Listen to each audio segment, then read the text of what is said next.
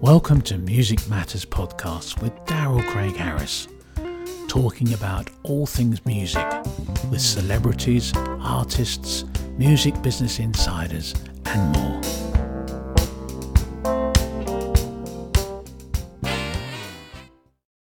Welcome to Music Matters, a podcast series about all things music. Today we have as our special guest producer and documentary filmmaker Denny Tedesco.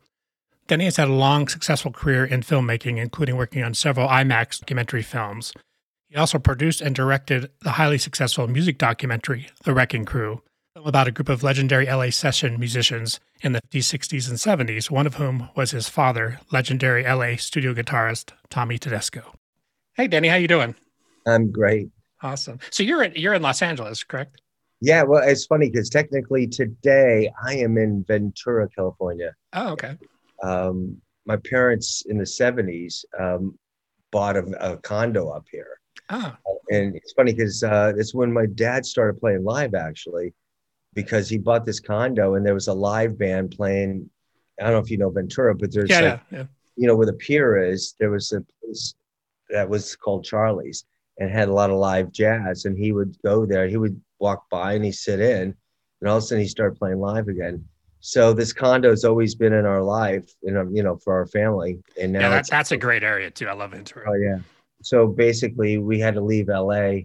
Um, my house. Well, it's a lot of information for the Zoom, but I rented my house out for a week for a film crew. Oh, okay. So, oh, cool. Fortunately, I had somewhere to go. Um, so you, um, you know, a lot of people would know you from the Wrecking Crew film, which is a story that, um, or a film actually that's made its way around the world, highly successful. I know it. How many years did it take you to get that film made? It's well, I started in '96. Dad was diagnosed with cancer. It's so weird because I can't remember. Sometimes the dates go out of my head. I think he was he was diagnosed in '96. Right or late 95. And your, and your father was was a legendary studio guitar player, Tommy Tedesco, which is prominently featured in the film, right? Right. So when he was diagnosed with cancer, they said, um, you know, he had maybe a year to live, 11 months. Oh, wow. And, and I always wanted to tell the story about my father and his friends, the Wrecking Crew, which was just a nickname given to the session players of the time did all the rock and roll in the 60s. And I knew if I didn't jump on it, I was going to lose it. And it was going to be my biggest regret in my life. There's a lot of regrets, but that would have been my biggest regret at the time. And I decided to start putting the guys, my dad and Hal Blaine and Carol Kaye and Plas Johnson at a round table and started filming. And that was in 96. Dad died in uh, 97. And then we didn't release we then we finally got a cut like 11 years later in 08 wow. And then we still couldn't get picked up because no one would ever help us because of the music. And then we finally released it on magnolia pictures in 2015 so you mentioned yeah about the music. I was actually reading about that and people don't think about that but there's so many how many songs were in that film? There was like 100 and something right? 110 in the film. The dvd i think i added another 20 five, maybe 25 songs. I wow. had elections. And it's the weirdest thing is because, you know, every the, my goal on the every song, I, I got to give the labels and the publishers so much credit because all those years, they no, nobody turned anything down. Wow. And everybody was on most favored nations. I mean, they didn't make a lot of money off me, believe me. Yeah, Even I mean, and the music is music is such an integral part of that film. It couldn't be done without it. right. It's 50% of the picture, hmm. you know, and the weirdest part was, like I said, 110 songs in the film. Not one of those music cues do not have those guys on it. Right. If it's, if it's underscore underneath my father, I have his jazz stuff playing. If it's underscore of, um, of Hal Blaine, I have some of his rock stuff, his you know his personal stuff. So everybody was kind of like, eh, even when I needed, oh, this is the best was I needed um, New Orleans music, and oh God, totally blanking. Oh God, help me. this is the age get coming in.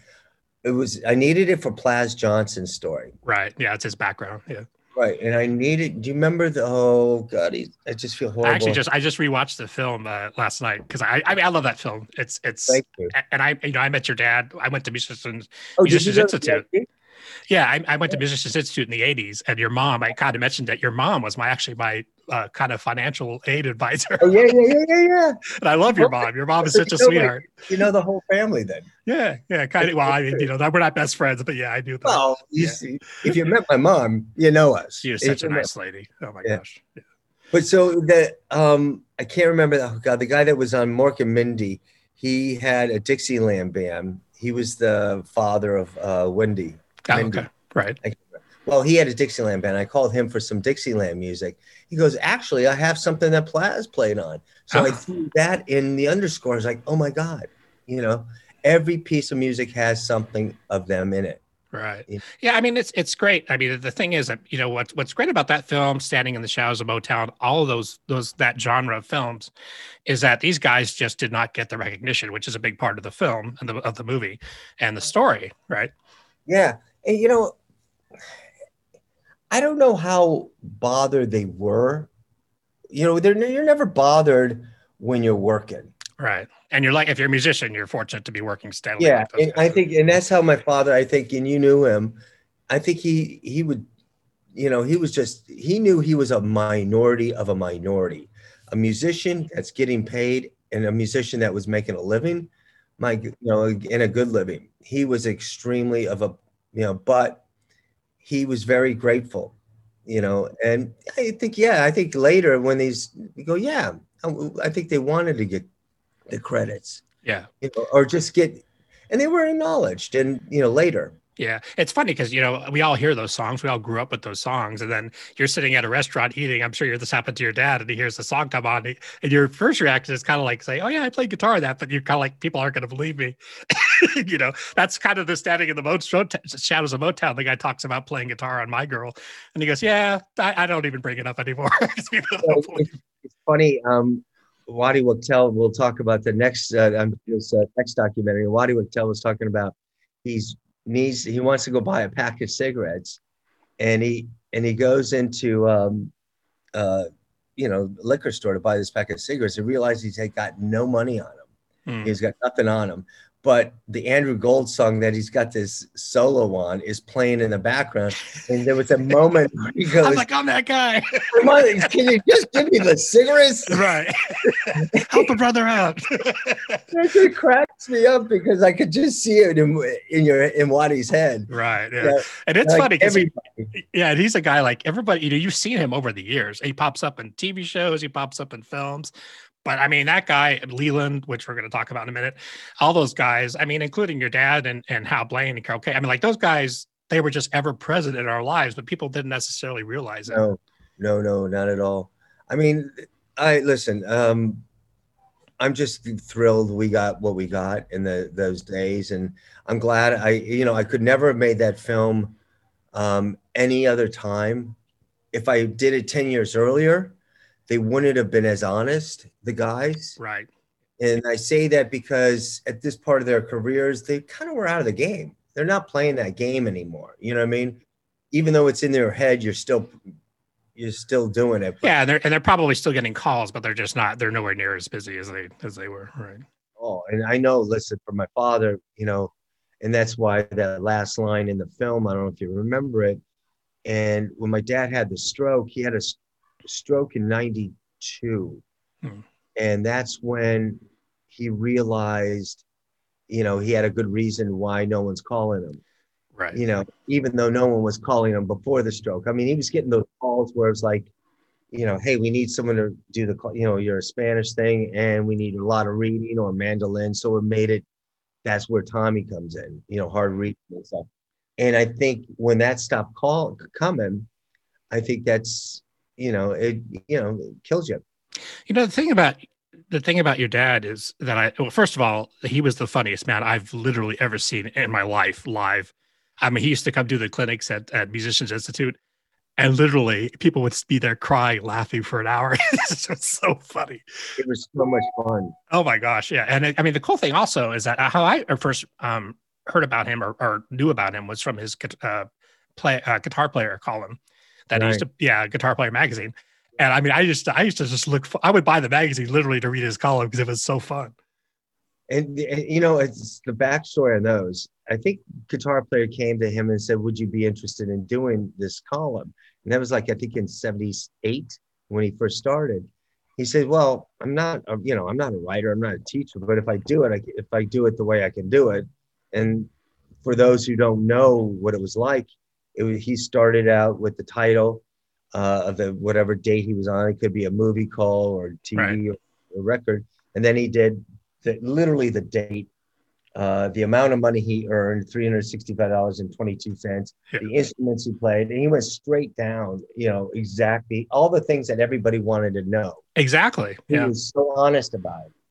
And he would describe, you know, he would describe these dates. And like you said, they were extremely funny most of the time or and very pertinent. You didn't have to always read music to understand. He had the music there most a lot of the time. Right. And um, you know, he would tell him, hey, even though it's a simple part, you're gonna get screwed, you could get screwed up here.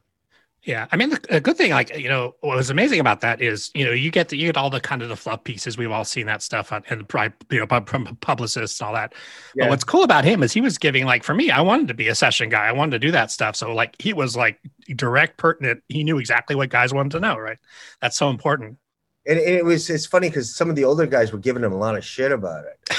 You know, some of his peers. he didn't give a shit. He yeah. totally didn't give a shit. It's like you know, everybody has their day. And, and, you know, if you took one thing out of those articles, the, the greatest thing is when he would get a letter from someone said, Oh my God. And these were professionals. Let's say one was from back east. He goes, I never would take this summer gig because they wanted a mandolin. And he goes, I right. never took it because I didn't play mandolin. But once you showed me that you just tune it like a guitar, I've never stopped playing mandolin. yeah, that was yeah. so funny. And I, actually, I love his thing. You know, he he does the thing with the Spanish guitar lick. You know, like yeah. when it works. But that you know, the thing is, like people people don't realize like that that especially for young guys like me at that time, I was in you know just coming out of high school and and uh, like we idolized guys like that. Especially, I grew up in L.A. So you know, you know about Carlton, you know about all these dudes yeah, yeah, yeah. And all that, and like, but to actually be able to get kind of like behind the scenes access and get that information is awesome, you know? Yeah, it's funny because we don't forget, it's like now all the information's there. Right. I mean, you will talk about Leland. The fact exactly. that doing his, you know, his YouTube channel is phenomenal. Yeah, and it and it's been like super successful. Yeah. Oh, he's killing it. And God bless him. And he's given all that information. If you can just give someone one thing of joy or something to learn, you've done it. And the cool thing about you know Leland is very proactive, like you said online. Like he, I mean, I'll be playing and I would do like lives. I was doing a Springsteen show back east. We were touring, and I would go live and I would see Leland pop up. Hey, it sounds really good. like it's like none of those guys do that. I mean, some of them do, but like he really makes an effort to reach out to players, like your dad did, the clinics and stuff, and be be an influence, right? It's funny because you're right. Lee is funny. I look at Lee and I'm very, I feel so much close to Lee over the years. We got closer and closer. I just see the man. Right and I didn't know him until Wrecking Crew. I mean, I knew of him, you know what I mean? But I wish there was so many questions I want to ask my dad. Yeah. You know, you know what I mean? There was so many questions after he passed I would have loved to talk to him about Leland and you know and all these guys and yeah there's just so there's so many of those guys like and I mean Leland the people I don't know don't really understand about him was he was doing all the Mike Post sessions back yeah. in the 80s he was playing at one point he was playing on like seven or eight different TV shows like Magnum no, PI Hill Street Blues like all these you know yeah and Mike Post and I interviewed Mike Post for the next doc you know Leland's the real thing. Right. Here's where Leland is we'll talk about this about the wrecking crew and the media family the next stop but sure. leland is different than what my dad's guys i mean i'm just talking about instruments yep. leland can go in and stay and hang with my dad and play and all that other shit because he can read and he's a monster da, da, right. da, da, player but the difference is leland goes on the road and he's a monster yeah because those guys the wrecking crew guys pretty much did not go on the road right no no way no way my dad that was like you don't do that unless you get a lot of money.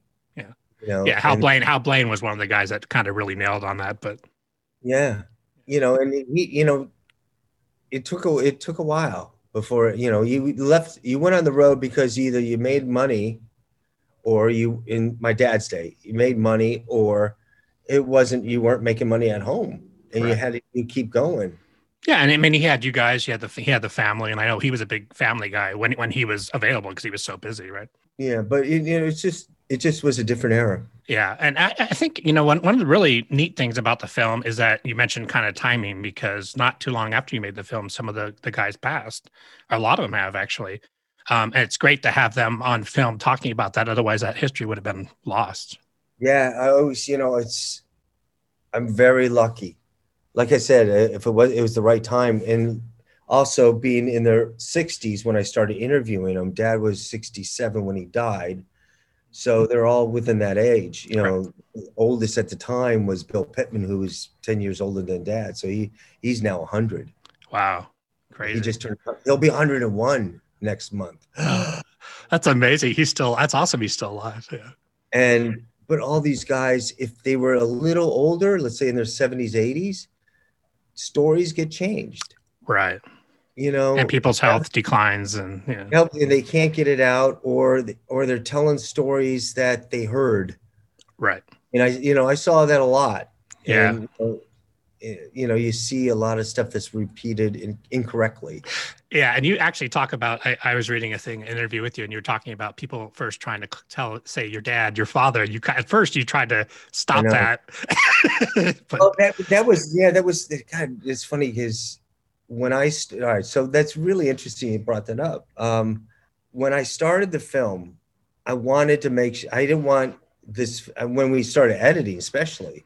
Right. I didn't want this film. I wanted to be the director. People didn't uh, assume it was just Tommy's kid, you know, making a film. Right. Exactly. Like, you know, I've been in the business for 20 years. You know, as a grip, as a decorator. Yeah, you, you worked know, on the IMAX films. Yeah, I did IMAX. Yeah, exactly. So this was my first kind of directorial other than a few you know music video stuff and when i did it i didn't want people like you said say your dad because you know i wanted the ego but ended up happening when we started cutting we cut 20 minutes claire the my editor claire Scanlon and director she's now a director we cut 20 minutes and one of our friends grady Cooper, another director, said, Why are you guys cutting it like this? I said, What do you mean? He says, Why are you cutting this film the way any one of us can cut this film? Yeah, because that's a personal story for you. It also right, and and I wasn't going there. I didn't want to go there because my ego is saying if I go there, right, people are going to say, "Oh, he just made it for his dad," or yeah, I got yeah. And I was like, okay. So I started. He says, "You got something that none of us can do touch." I said, "All right." So we started touching upon the I in, in, introduced it, and then I started coming in, you know, bringing a pop up, and then yeah. after dealing with that, I realized, okay, it's the way to go, and it made the difference in the film because it gave me a lot of latitude, right. because now I don't have to hear about why isn't so and so in the film, why isn't so and so in the, you know what, I can't do. Listen, it's me, myself, and I. Right yeah you have to kind of pick and you have to sort of decide like what part of the story am i going to tell right yeah and, and yeah. you know I, I, had no financing and it was always you know I, I always needed humor i always want to find humor and humanity in the piece yeah and to go back to my father for the humor was easy yeah well I, actually i loved i loved the Glen Campbell stuff too you know and i and i when you're talking about like him talking about you like you know you're you're tommy's son but they had a great love for your father and that connection. Oh, yeah, yeah, very much so. And listen, I could never have done this if dad was a total, you know, can we say prick? yeah, sure. Yeah. Um, but if he was, you know, if dad was a jerk, that would have been a really difficult, uh, it would have been a different talk. I would have been talking, maybe talking about, he, like all the others, they all have egos. You had to, I mean, to do what they did, you had to be able to walk in and know that you're going to kill it and know how to deal with everybody's different. And that's you have to be not just a great player, you have to be so damn smart yeah. in reading a room. Right. Yeah, because it's personalities too, right? Yeah.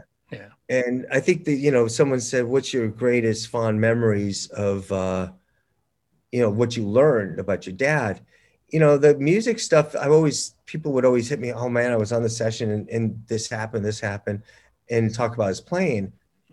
But then there was those ones where, like um, Chuck Rainey, I, I think you've seen that story of Chuck Rainey, who's, you know, as you know, one of the great bass players of all time. Right. He was new in town and he's been, Benny Golson hires him to do MASH. And he's never met my dad. He's, and he's a little probably a little nervous and yeah. well he's just nervous because it's an orchestra and and he said i have to play this odd time signature on the bass and i rehearse it and i blow it and he knew it was already going to be a problem because he had the music before and he still felt still struggling yeah yeah and they start rolling this is at fox studios they start rolling and he starts blowing it at that section again, and my father makes a big mistake, huge mistake, like hits his chord.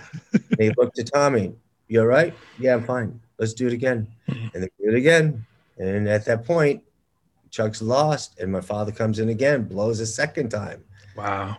And and Chuck originally thought, "Oh my God, he's blown it." Yeah, like what's going on? yeah. and, then, and then my father looked at him. He says, "And you know, after the Tommy, okay?" yeah, yeah, let's do it. And they roll the film back in those days. Yeah, right. They, my father turns to Chuck. Chuck said, he goes, "You're on your own now." Yeah, I got you. I got you twice. Now you better get. I, can, I can only do so much. And it was the and Chuck said we they were friends from that point on. Ever, you know, they were good yeah. friends. But I mean, you know that that shows the the big heart that your dad had, and you and you could tell that with him. He was just a sweet guy. I mean, that you know, that's you know, when you got all these guys sitting there on union scale, that's pressure. I mean, as you know, I mean, you've you've dealt with that in the film business. You at some point you got to get it, or or you're gonna have a problem. yeah, yeah someone's gonna someone's gonna get hurt. Right. Yeah. Um, what was what was your dad's feeling about like teaching players? Because I know he did the clinic thing. Seemed to, and later years that was a big thing for him.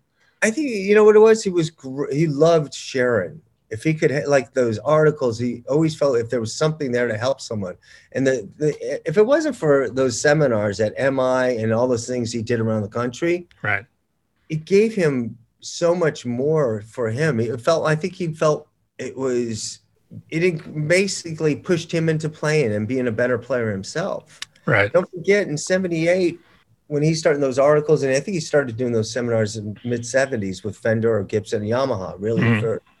he started meeting all those young you know musicians around the country and they would ask him why aren't you don't you play for yourself he realized he hadn't played for himself right he was just doing the job and coming in yeah and, yeah. and i think that was something that that's his biggest was his biggest regret not playing constantly right. and from that point on he never stopped playing but the students and the teaching helped him because he felt like those kids are way more educated and way better guitar players some of them yeah. than he might be. Yeah, because like you said, that the technology has changed. Even I mean, the MI thing was so smartly designed. Like players today are way better. But I mean, like having guys like him giving that, like you said, like the practical advice, and you could tell he loved doing it. It was. Oh, you know, he did. I, yeah, I remember him doing a thing at, around Christmas time at MI, and he just dressed as Santa. Yeah. Oh, yeah. it was so oh my god so funny. I mean in the first days uh, 78 79 i mean 78 i just saw something the other day. I think there were 38 kids in the first class. Yeah. and so the party was the christmas party was at our house. Oh wow funny. And, you know so and then he would come out like as like you said santa with the hat. Oh man, um, that's so funny. Um so yeah you know now you're you're kind of carrying on from where you left off with the Wrecking Crew, and you have a new film that you're working on in production right now, The Immediate Family. Um, yeah. Tell us about that. And I mean, I know a little bit about it. It's basically like Leland and those guys, but. Well, what happened was um, a year ago, I got a, uh, no, over a year ago, in September or August last year, pre COVID. That's how we'll think of things as pre COVID. Right. Um, I was approached by these producers, Jack Pyatt and Greg Richling and uh, uh, Jonathan Sheldon. They said, "Hey, we're interested. In, would you be interested in doing a documentary on the guys that were in the section? They have a band called Immediate Family." Danny, Coach, I didn't know them personally, but they were all legends. yeah, me. you knew the names. Yeah. you know, and Leland is the only one I knew personally that I've over the years seen and met a few many times. Sure. And so it was Danny Kortchmar Waddy Wachtel, um, Leland and Russ Kunkel, and the, the fifth band member they have is Steve Postell, and they had this band called the Media Family, and the whole idea is this Media Family. They've been friends since and been playing together for over fifty years, and Yeah. they have this band.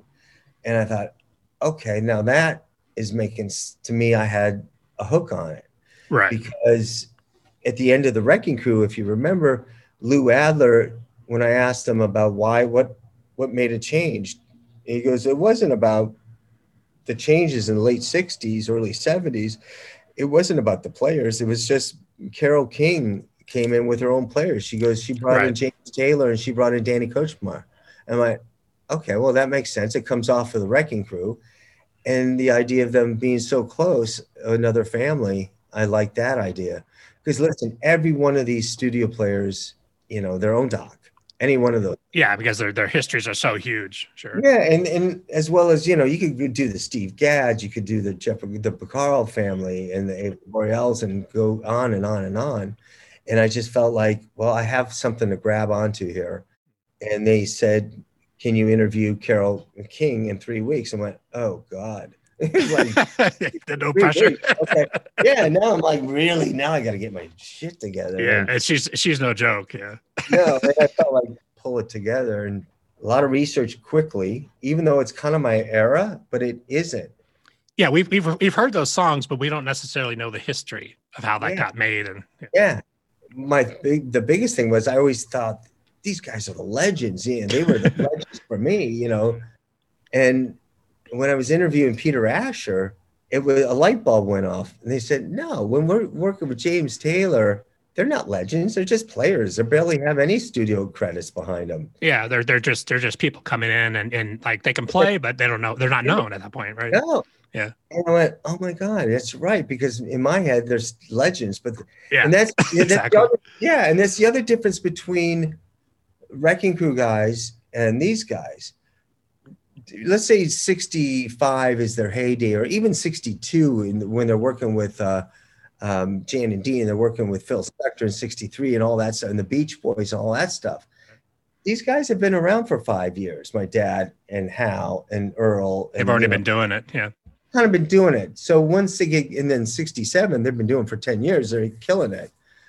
These guys, you know, Russ Kunkel's first three albums, I think within a year and a half is uh, Joni Mitchell's Blue, James, Sweet Baby James for James Taylor and Tapestry. I, yeah. it's like crazy. You know, so, and then Leland leaves, you know, Northridge, CSUN. He Mhm. wasn't even in the music department at that point. He quit music at Yeah, Cal, Cal State Northridge. Yeah. right, and became a science major. Oh, you know, and he someone offered him, hey, you'd be interested to go on the road for a month with James Taylor. He thought he'd take a break. yeah. Yeah, he'll go do that for a month and never went back. Yeah, it's all you know. It's interesting too because I know your dad probably experienced this too. Sometimes it's that one phone call you get changes your life, right? A lot of it's luck, but you have to put yourself out there to get luck. Right. You can't wait for the phone call. You kind of so you know you're in a band, and it's like every player. Uh, you know, it's, I'm sure it's so much more difficult, especially today, because musicians, you're naturally, you're not a solo artist. None of you. Right. Yeah. We we have to find somebody to work with. Right. and that is the thing is connects all of you and that's what gets you the next gig so kids these days who are just playing on their computers is you know learning they might be technically great but I mean, the, the cool thing about the technology, I mean, first of all, like they obviously even stuff like Spotify, which is, you know, con- kind of controversial in a ways, but um, you get your music out there. It's a lot different than it used to be back in the 70s. You had to have a deal, you have to have a publicist to get even heard, right? So that that sort of democratized the music business for good and for, for better and for worse. no I, it, it's funny because i that was one of the biggest uh you know well when i was doing those q and a's after the films and Mhm. you hear go oh they don't make music like they used to and da, da, da, right. well my parents my mother and my parents said the same thing you know even my father said Exactly. Yeah. you know, it's not your cup of tea. Um, but I said, listen, when I was growing up in 68, 1968, I'm seven years old. If you go back 50 years, you know, from there, 1918, what music am I listening to? Exactly. Nothing from there. Yeah. Yeah, because you, you were lucky to hear a live band playing on the street yeah. or something. Yeah. Yeah. So I'm so the stuff we're listening to as kids are big bands mm-hmm. from our parents' stuff in the 30s and 40s, and then the 50s. Now the kids of today. So we also had, but in those times we only had a couple radio stations. Right. We didn't have. We only had a few TV stations. Yeah, we didn't have 300. I mean, that's the thing. Growing up in LA, we had like what six, seven stations. it was like, and, you know, and then then it moved. You know, then everything. You know, now forget it. These my kids can never ever find another piece of music. They could stay on one site, whatever they want, so they never hear anything else. Right. Yeah. Um, and they could go on forever. But what I'm saying is there is a McCartney and and you know and Lennon and there's others out there today. It's just hard to find them. That's my personal feeling. Right. And I mean the thing is that's awesome about you know the immediate family the songs that those guys all played on the songs that your father and those guys all played on is that they're in a way they're timeless like those songs have never gone away they're still on the radio which is bizarre yeah i'm saying is so my kids are listening to their stuff as well as they know all the stuff we grew up with Right. Yeah, absolutely. You know, like what was the one the movie uh the Galaxy? What was the one with um Oh, Galaxy a, Quest or no, no, no, the other Galaxy. The one with the it was great soundtrack. They're listening to Brandy. You know the. Oh yeah, yeah, yeah, I, yeah. I know what you're talking about. Guardian, Guardians of the Galaxy. Guardian of the actually the Guardian of the Galaxy. Yeah, both of those soundtracks are freaking awesome. but you know, I mean, so they're they're growing up with all the stuff we grew up with. You know, I just started pulling out albums again, LPs, because that's part yeah. of the research of the next film. You know, that's where LPs become the focus of 70s. Like I said, immediate family. The difference is now these guys are doing it, but they're also getting their names on the on the back of the albums. Right they're starting to get a personality or people are looking at or reading the credits and the liner notes and then they're going on the road backing those projects up. Yeah and that, that's the thing because like in the, and they talk you you guys talk about that in the wrecking crew film like people would see these acts jan and dean the beach boys and they really weren't seeing the people that actually played on the record. No when they, no. when they saw james taylor when they saw joni mitchell they were seeing the folks that actually were on the record. It sounded the, it sounded right. Yeah exactly I mean, it's funny because um, Lou Adler said to me, and this not in the Wrecking Crew, but recently on this new film, he said, he goes, you know, in the '60s, he said it was bands weren't part of the travel. You know, it was like the the artist would lip sync to tracks. Right. Yeah. And then he goes, and I said something about lip sync. He goes, no, lip sync was really good. well, yeah, if they went on a lot of these shows, a lot of the big TV shows yeah. at the time, they were they weren't playing live, right? And it, and it made sense. He goes, "Yeah, they were really good those lip sync.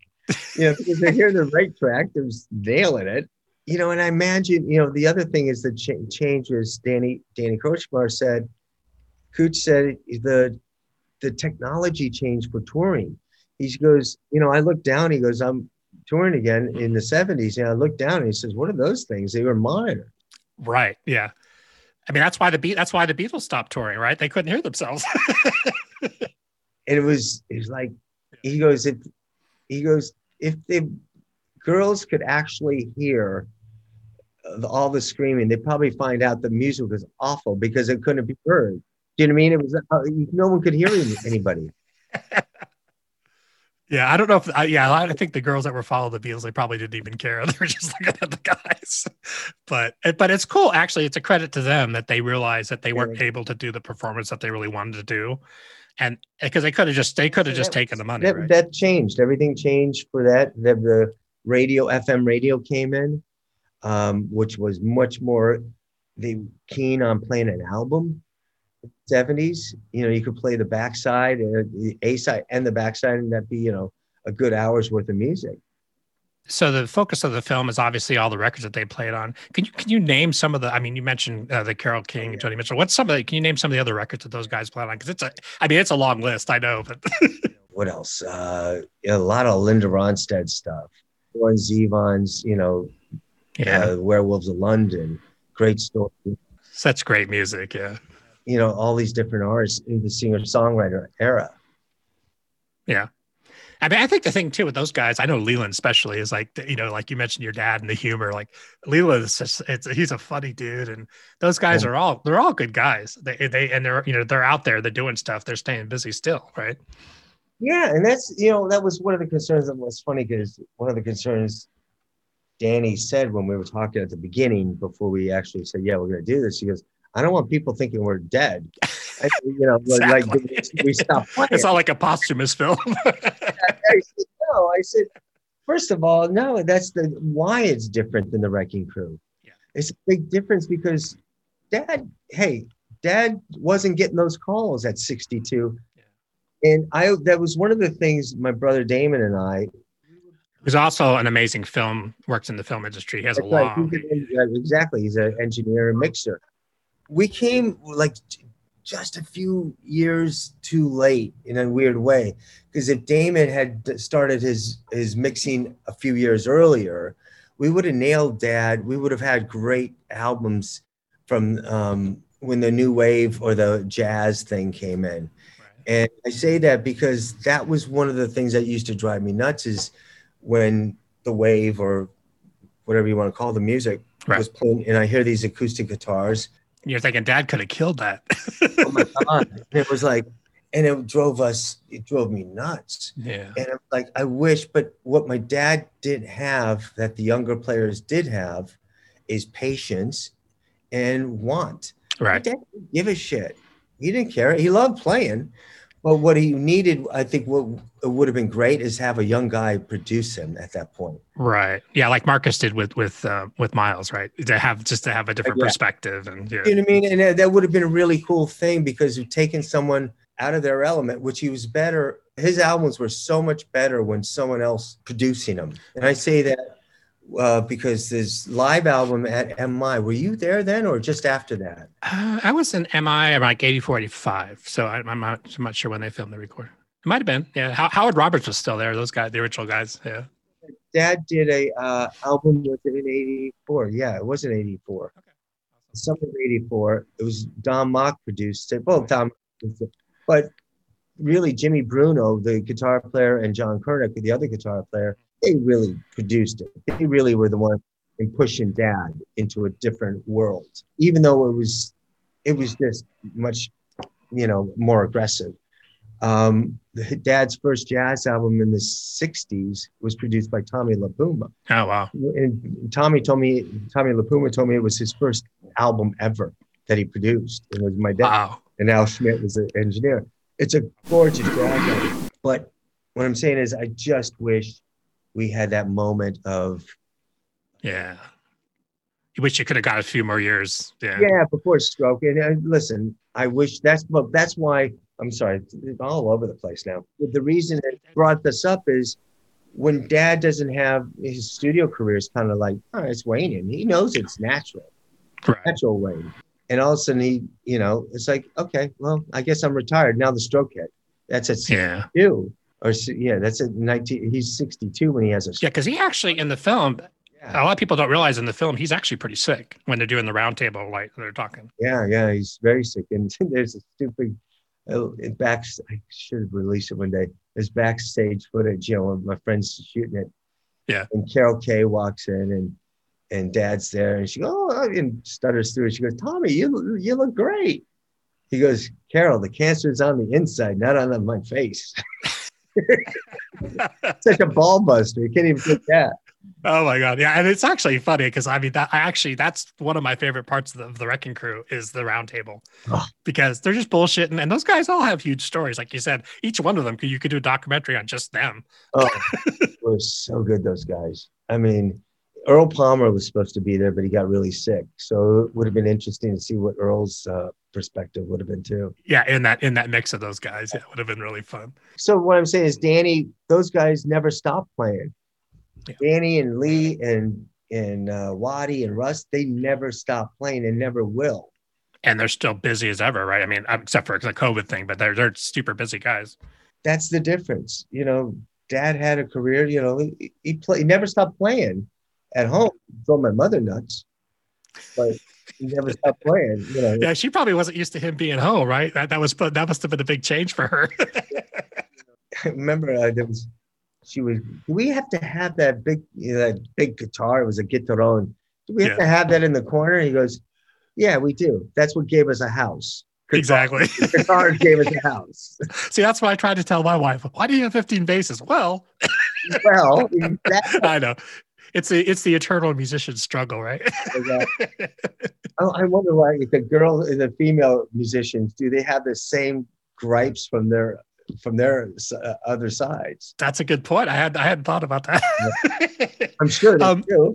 uh, probably so. When when the when do you uh, think you guys will be wrapping on the on the immediate family? When what's the release? Well, I know it's obviously it changes, but Well, no, no, it's interesting because once COVID hit, what I once COVID hit, at that point, as of a year ago today, I think we were in, uh, we might have been in Sundance pushing it.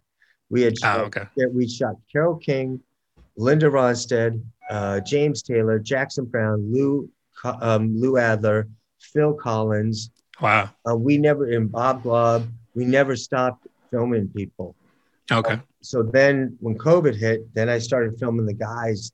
Had to challenging, yeah. well, I had to, yeah. I had to get the guys in, and we still have a couple. We still have a few more um, uh, interviews to do, but we're started cutting.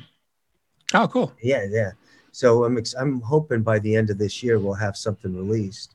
Well, you know that's going to be good timing because I think that's when the film, the movie theaters will be opening up, and and uh, and I think I think like the Wrecking Crew has had a huge afterlife after after the initial release online, right? Like Netflix, all these different outlets. Yeah, you know what's funny is when we did, you know, people don't realize it's like any musician. I, I you know, I've you guys, if you put out your own stuff, you understand it. It's like, oh God, I wish someone would respond to it. I wish someone would respond Right. to it. And no one ever buys the album, no one signs you. And and I went through that for nine, uh, 19 years. You know, I had to never give up. And if Yeah. the film had when it was released in theater in, in festivals in 08, if it died, if it didn't get any awards, if it had bad reviews, I would have moved on. Life would have been different. But I wouldn't mm-hmm. have I wouldn't have gone bankrupt. Right. Yeah. I mean, that's and that's sort of the life of a documentary filmmaker, right? It's project to project, and I mean, luckily with the immediate family, you had people that came to you. Yeah, thank God. Oh my Yeah. wife, oh, my wife would have killed me. And she actually she works with you, right? Or she worked with you on the Wrecking Crew. Yeah, yeah, yeah. She, you know, she's there. It's uh, Susie. Is that your wife's Yeah, yeah, yeah. Yeah. Okay, cool. And but you know, I just the reason I say that is it's so hard. You guys know it. It's like no one came, and everybody would say no one is gonna. When I started looking for help after Dad passed, I Mhm. put together a 14 minute piece and started trying to find financing to get this music and this whole thing financed.